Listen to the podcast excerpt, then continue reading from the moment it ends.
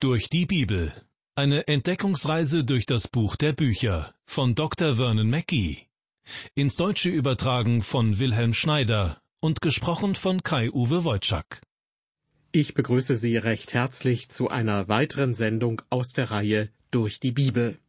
Vom Neuen Testament geht's diesmal wieder zurück zum Alten Testament und wir beginnen gleich mit dem Buch des Propheten Amos.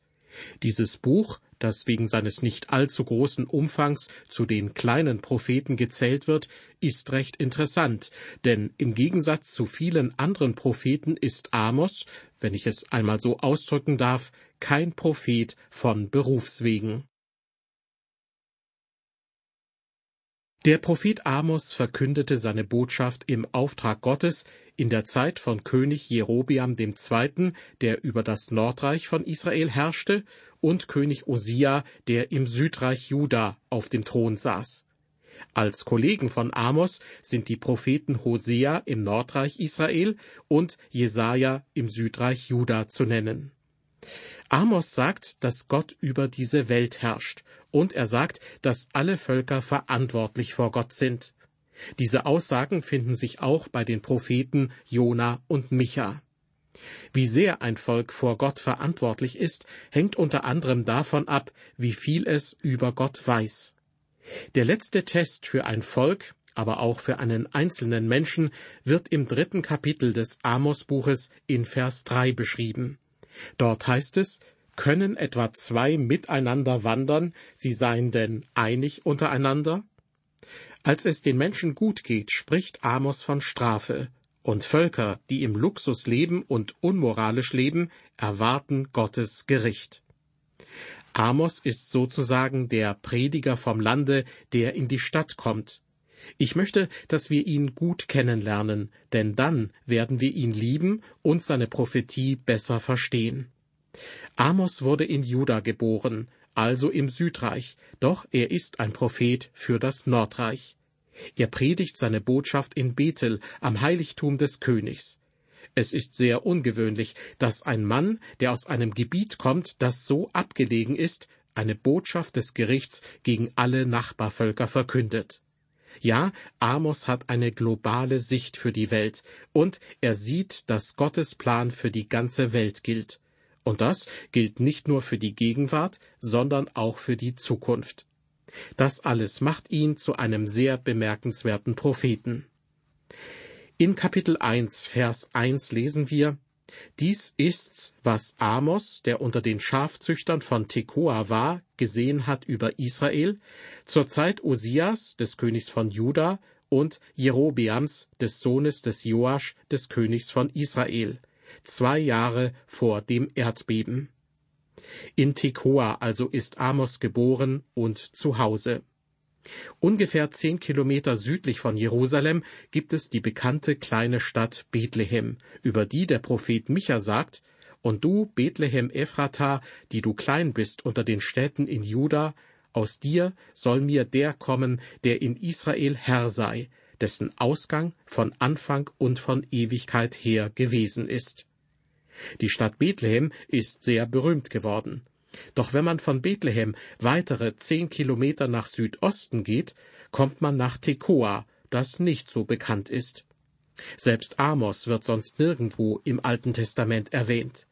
In dem Geschlechtsregister von Maria, im Lukasevangelium, gibt es zwar einen Amos, aber der hat nichts mit dem Propheten Amos zu tun. Und die kleine Stadt Tekoa ist praktisch unbekannt. Aus diesem Ort kommt allerdings eine Prophetin und bringt David eine Botschaft. Im zweiten Buch Samuel, Kapitel 14, wird darüber berichtet. David kennt die Gegend, denn er floh dorthin, um sich vor König Saul zu verstecken. Tekoa liegt auf einer hügeligen Bergkette. Von dort blickt man auf eine Wüste, die sich bis direkt an das Ufer des Toten Meeres erstreckt. Als ich einmal dort war, bot sich mir folgender Anblick. In der Nacht sah ich nichts, aber es heulten wilde Tiere. Und am Tag sah ich nur hier und da ein paar Flecken in der Landschaft, die Überreste eines Lagers von Beduinen. Es gab dort also nichts, außer dem kahlen Boden, den diese Nomaden der Wüste hinterlassen hatten. Tekoa war im Grunde nie mehr als ein weiter Platz in der Wüste. Der Name heißt übersetzt ein Lagerplatz. Vor Jahren hat mir mal ein Mann aus dieser Gegend gesagt, um an seinen Geburtsort zu kommen, muss man so weit wie möglich mit dem Geländewagen fahren und dann rund drei Kilometer zu Fuß laufen. Sie können sich vorstellen, wie das zur Zeit des Propheten Amos gewesen sein muss. Deshalb sagte ich vorhin, er ist der typische Prediger vom Lande, der in die Stadt kommt. Erst in Kapitel 7 finden wir ein paar persönliche Informationen über diesen Mann und seinen Dienst in Samaria, dem Nordreich Israel. Dort lesen wir in den Versen 10 bis 15, da sandte Amasja, der Priester in Bethel, zu Jerobiam, dem König von Israel, und ließ ihm sagen, der Amos macht einen Aufruhr gegen dich im Hause Israel. Das Land kann seine Worte nicht ertragen. Denn so spricht Amos, Jerobiam wird durchs Schwert sterben, und Israel wird aus seinem Lande gefangen weggeführt werden. Und Amasja sprach zu Amos, Du Seher, geh weg und flieh ins Land Juda und iss dort dein Brot und weissage daselbst aber weissage nicht mehr in Bethel, denn es ist des Königs Heiligtum und der Tempel des Königreiches. Amos antwortete und sprach zu Amasja, Ich bin kein Prophet, noch ein Prophetenjünger, sondern ich bin ein Hirt, der Maulbeeren züchtet. Aber der Herr nahm mich von der Herde und sprach zu mir, Geh hin und weissage meinem Volk Israel. Soweit ein Abschnitt aus dem Amosbuch Kapitel 7.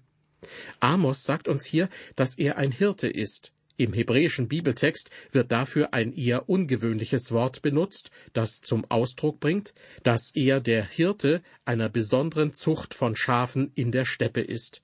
Sie sind struppig, tragen aber viel Wolle wegen der Kälte im Winter. Amos sagt auch, er sei jemand, der Maulbeeren züchtet. Wörtlich einer, der Maulbeeren ritzt. Diese Frucht ist wie eine kleine Feige, die an struppigen Bäumen in der Wüste wächst. Die Bäume sind kleiner als die Maulbeeren, die wir heute kennen.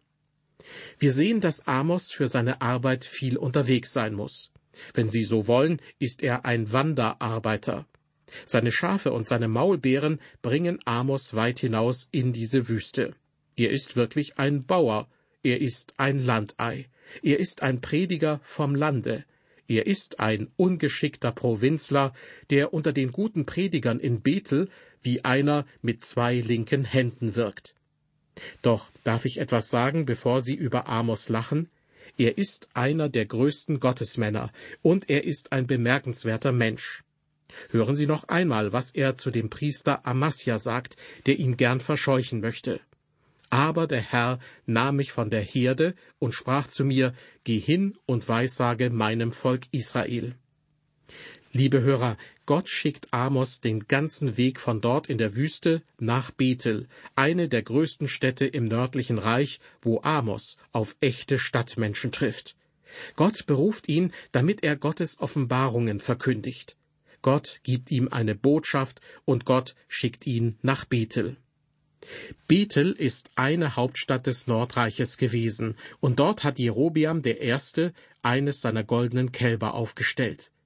Bethel ist das Zentrum der Kultur und auch der Religion. Die Menschen beten dieses goldene Kalb an und haben dem allmächtigen Gott den Rücken gekehrt. In Bethel treffen sich die anspruchsvollen und weltmännischen Leute. Dort lebt der Jet-Set jener Tage. Bethel ist auch ein intellektuelles Zentrum. Dort gibt es eine Prophetenschule. Sie lehren eine Art liberale Theologie. Ihre Botschaften sind weitgehend positiv für das Volk. Bethel ist auch tonangebend in der Mode. Dort kann man den Stil sehen, der nächstes Jahr in sein wird. Werden wir nächstes Jahr weite Jacken tragen?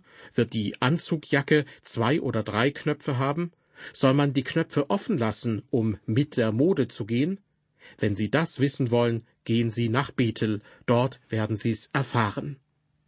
Und jetzt kommt ein Prophet vom Lande dorthin, dieser Prophet Gottes mit einer Botschaft, einer sehr ungewöhnlichen Botschaft, und er ist anders als jeder andere Prophet. Die Kleidung, die Amos trägt, entspricht nicht der Mode von Bethel, und seine Botschaft auch nicht. Im Heiligtum des Königs gibt es immer einen sanften Prediger, sehr klug und gut ausgebildet, aber er glaubt vielleicht gar nicht und steht bloß auf der Kanzel, um dem Volk ein paar tröstliche Worte zu sagen. Er gibt ihnen etwas geistige, aber keine geistliche Nahrung. Seine Worte sind zuckersüß. Doch nun kommt hier eine ganz andere Art von Mann. Als Amos ankommt, starren die Menschen ihn an. Aber sie sind sehr aufgeschlossen, natürlich, und so lächeln sie ihn an. Ich denke, er trägt gelbe Stiefel, die in diesem Jahr nicht in Mode sind, und seine Jacke passt nicht mehr richtig und ist auch nicht richtig zugeknöpft. Er trägt das erste Mal in seinem Leben eine Krawatte, und sie sieht aus, als hätte sie ein Wirbelsturm verknotet. Jeder schämt sich wegen seines Aussehens, nur Amos nicht. Ja, er sorgt für manche Aufregung. Er als Hinterwäldler hat sozusagen die Gegend hinterm Wald verlassen und steht nun auf einem beliebten und belebten Boulevard. Er ist ein ganzes Leben bei den langmähnigen Schafen draußen in der Wüste gewesen. Jetzt ist er bei den gepflegten Böcken dort in Bethel. Er hat den Platz der Landwirtschaft verlassen und ist an einen kultivierten Ort gekommen. Ich denke, zuerst möchte ihn jeder hören. Sie sagen, ich glaube es nicht. Dieser Kerl will tatsächlich predigen? Sie kommen aus Neugier und sagen, ich glaube nicht, dass der etwas zu sagen hat. Sie kommen amüsiert, aber sie gehen wütend. Er ist ein großartiger Prediger, denn seine Predigten entsprechen nicht dem Stil in Bethel. Es gibt heute keine Niederschriften mehr von den anderen Propheten dieser Zeit, aber wir haben das Buch des Propheten Amos. Amos predigt Gottes Wort. Viele Menschen sind bewegt und manche kehren zu Gott um. Doch das stört die sogenannten Liberalen. Die organisierte Religion in Bethel, also die Verehrer von Baal und des goldenen Kalbes, vertragen sich bestens miteinander. Wissen Sie, wenn man in Wirklichkeit an nichts glaubt, dann gibt es nichts, was trennt. Wenn ich nichts glaube und Sie nichts glauben, können wir alles zusammen machen. Amos ist mitten in diesem organisierten Glauben, der ihn zum Schweigen bringen und aus der Stadt vertreiben will. Einige der Meinungsführer machen ein Meeting. Sie möchten, dass Amos wegkommt. Sie möchten ihm die Unterstützung entziehen. Sie sagen, wenn er seine Botschaft nicht ändert, verliert er seinen Rentenanspruch. Es gibt auch ein paar Leiter in Bethel, die ihn kritisieren, weil er die Massen anzieht. Sie möchten seinen Dienst untergraben. Doch Gott? Gott segnet ihn, und Amos möchte nicht Kompromisse eingehen. Er predigt weiter in Gottes Auftrag. Ein großes Treffen wird in Bethel organisiert. Das Motto lautet Amos muss weg, Amos muss weg. Und dann geschieht das Unvermeidliche. Sie setzen einen Vorsitzenden des Komitees ein, Amasja. Der soll sich Amos entgegenstellen. Amasja ist ein Priester, der mehr dem König dient als Gott. Klingt das modern für Sie? Nun, es ist die gleiche alte Geschichte. Wir halten sie für modern, doch das geschieht, seit der Mensch aus dem Garten Eden vertrieben wurde. Amasja ist so etwas wie der angeheuerte Botschafter der Religion, eine Art Öffentlichkeitsreferent. Ich stelle ihn mir so vor. Er ist aalglatt, er ist gut ausgebildet, er ist stolz, er ist gelehrt, er ist fromm und er ist das klassische Beispiel eines Scheinheiligen. Klug und geschickt führt Amasja einen meisterhaften Schlag. Er geht hin zu Jerobiam II. und vergiftet seinen Sinn gegen Amos. Amasja bewegt den König, ihn selbst zu unterstützen, weil er glaubt, dass Kirche und Staat, Glaube und Politik miteinander verbunden werden sollten. Hören Sie noch einmal aus Kapitel 7, die Verse 10 und 11. Dort wird berichtet, da sandte Amasja, der Priester in Bethel, zu Jerobiam, dem König von Israel, und ließ ihm sagen, der Amos macht einen Aufruhr gegen dich im Hause Israel. Das Land kann seine Worte nicht ertragen. Denn so spricht Amos. Jerobiam wird durchs Schwert sterben, und Israel wird aus seinem Lande gefangen weggeführt werden. Soweit diese beiden Verse aus Kapitel 7. Wichtig ist die Frage, ob Amos tatsächlich diese Botschaft predigt. Die Antwort lautet Nein. Vielmehr verkündet er das, was Gott gesagt hat. Vers 9. Ich will mich mit dem Schwert über das Haus Jerobeams hermachen. Wenn man die Geschichte weiterverfolgt, dann wird man sehen, dass die Verkündigung von Amos richtig ist. Es ist zu schade, dass Jerobiam II. Amos nicht glaubt, denn später stirbt sein Enkel durch das Schwert und damit endet seine Dynastie. Es stimmt, dass Amos etwas über das Schwert und über Jerobiam gesagt hat, aber er hat nicht gesagt, dass Jerobiam persönlich durch das Schwert sterben wird. Es ist die Rede vom Haus Jerobiams. Amasja ist eine Art Kirchenpolitiker, der die Wahrheit verdreht, und das ist in meinen Augen die schlimmste Lüge. Ja, ich denke, in Amasjas Komitee sind noch zwei weitere Männer, als er zu Amos geht. Da gibt es den Leiter der Prophetenschule, der wohlgemerkt nur falsche Propheten ausbildet. Sein Name ist Dr. Tönendes Erz. Er ist stolz und aufgeblasen und ein Politiker par excellence.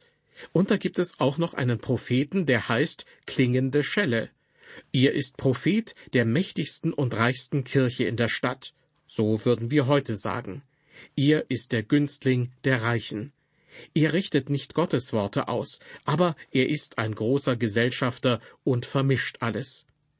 Nebenbei bemerkt ist es erstaunlich, was er alles zusammenmischt. Wenn er auf der Kanzel steht, passt er auf, nicht versehentlich mit der Hand auf die Kanzel zu schlagen, weil er seine Gemeinde bloß nicht aufwecken will. Dafür klopft er unter der Woche jedem, dem er begegnet, wohlwollend auf die Schulter. Das also ist das Komitee, das zu Amos geht. Amasja sagt mit beißendem Sarkasmus und herablassender Stimme zu Amos, Du Seher. Er vermeidet es absichtlich, Amos als Prophet zu bezeichnen. Amasja sagt, Kapitel 7, Vers 12, Du Seher, geh weg und flieh ins Land Juda und iss dort dein Brot und weissage daselbst.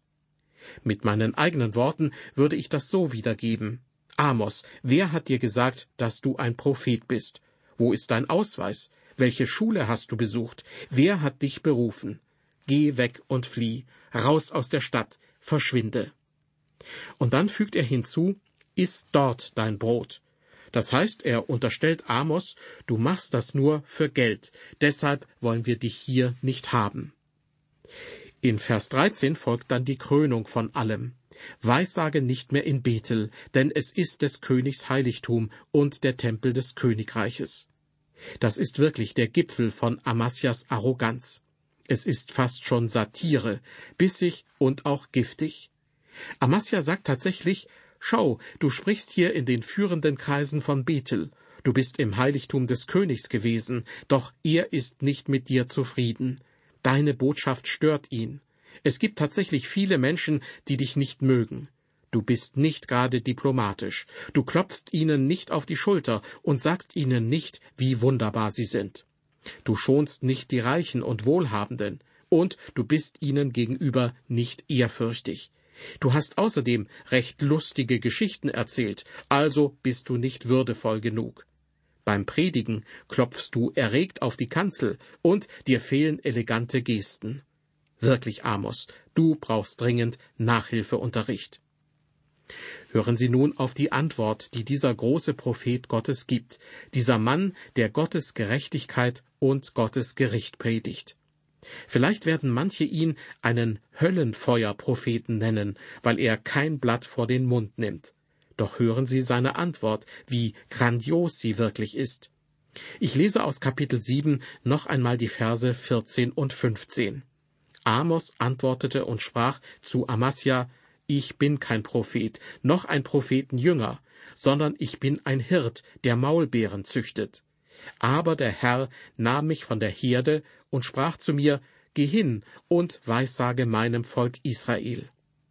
Und dann fährt Amos mit seiner Botschaft fort, in der er einige recht harte Worte gegen diesen Amasja zu sagen hat. Ich frage Sie nun, klingt seine Antwort wie die eines Fanatikers? Meiner Ansicht nach nicht. Aber einen Kritikpunkt möchte ich doch äußern. Für meinen Geschmack ist Amos zu naiv. Dafür kann er wahrscheinlich nichts. Dort draußen in der Wüste bei Tekoa, da kennt er sich aus. Doch in dem Asphaltdschungel von Bethel ist er vollkommen hilflos. Liebe Hörer, einen solchen Dschungel, in dem man schnell die Orientierung verliert, gibt es auch in unserer Welt heute. Dort gibt es immer jemandem, der einen in Stücke reißen will. Da brüllt manch ein mächtiger Löwe, wie etwa der Herr Meisterfromm, der den Diakonen vorsteht. Ich rate Ihnen äußerst höflich mit ihm umzugehen, sonst kann er Ihnen wirklich Ärger machen. In dem Dschungel von heute hört man auch das Zischen einer Schlange. Darf ich vorstellen? Frau Tratsche, die eine giftige Zunge hat. Jakobus spricht in seinem Brief von denen, die Gift auf ihrer Zunge haben. Wenn einen so jemand kritisiert, dann ist das schlimmer als der Biss einer Kobra. Wie gesagt, dieser Amos ist sehr naiv. Er sagt, du meinst, ich bin kein Prophet wie du.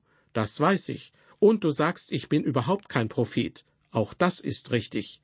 Ich bin keiner. Ich bin nicht einmal der Sohn eines Propheten. Ich bin nur ein Junge vom Land, doch Gott hat mich berufen. Hier noch einmal aus Kapitel 7, den Vers 15. Amos antwortet, aber der Herr nahm mich von der Herde und sprach zu mir, Geh hin und weissage meinem Volk Israel.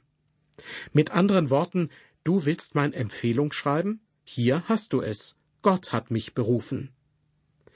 Ich sage Ihnen, liebe Hörer, wenn Sie heute etwas in Gottes Namen sagen, dann werden Sie ebenfalls gelöchert. Ich bekam neulich einen Brief von einem Mann, der ein sehr hinterhältiges Argument anführte. Und er beendete seinen Brief mit den Worten Ich würde gerne wissen, woher Sie Ihre Vollmacht haben. Doch das kann ich sehr leicht beantworten. Als ich noch ein Teenager war, hat Gott mich berufen und ich weiß, dass er mich berufen hat. Sie denken vielleicht, das ist so, weil ich großen Glauben hatte. Doch das ist nicht zutreffend. Als ich noch ein Junge war, lebte ich in ärmlichen Verhältnissen und hatte nicht einmal genug Glauben, um darauf zu vertrauen, dass der Herr mich durch die Schule bringen wird.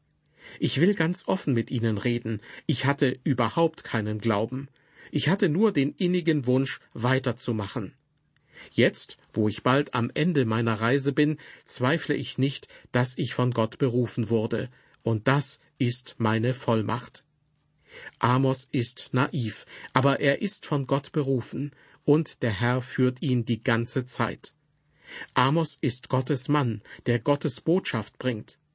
Bloß weil Israel an der Oberfläche religiös ist, garantiert das nicht, dass Gott die Sünde seines Volkes nicht richten wird weil die Israeliten sein Gesetz missachten.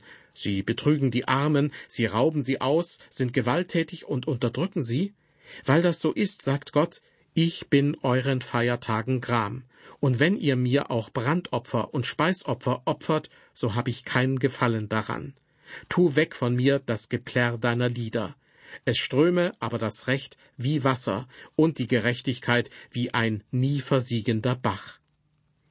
Die Zeit, in der Amos auftritt, ist eine Zeit des falschen Friedens. Im Norden wartet Assyrien wie ein Damoklesschwert kurz vor dem Fallen.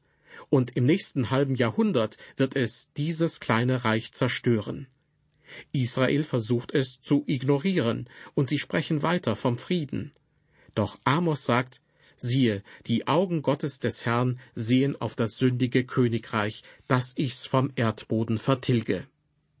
Die Botschaft des Propheten Amos ist sicher nicht populär, denn er warnt davor, dass Gott die Sünde bestrafen wird. Die Botschaft des Propheten Amos ist sicher nicht populär gewesen. Sie ist eine feurige Botschaft von Gott, die wachrütteln soll. Liebe Hörer, ich hoffe, dass ich mit dieser Einführungssendung Ihr Interesse am alttestamentlichen Amos-Buch wecken konnte. Mehr dazu in der nächsten Folge unserer Sendereihe Durch die Bibel. Bis dahin, auf Wiederhören und Gottes Segen mit Ihnen.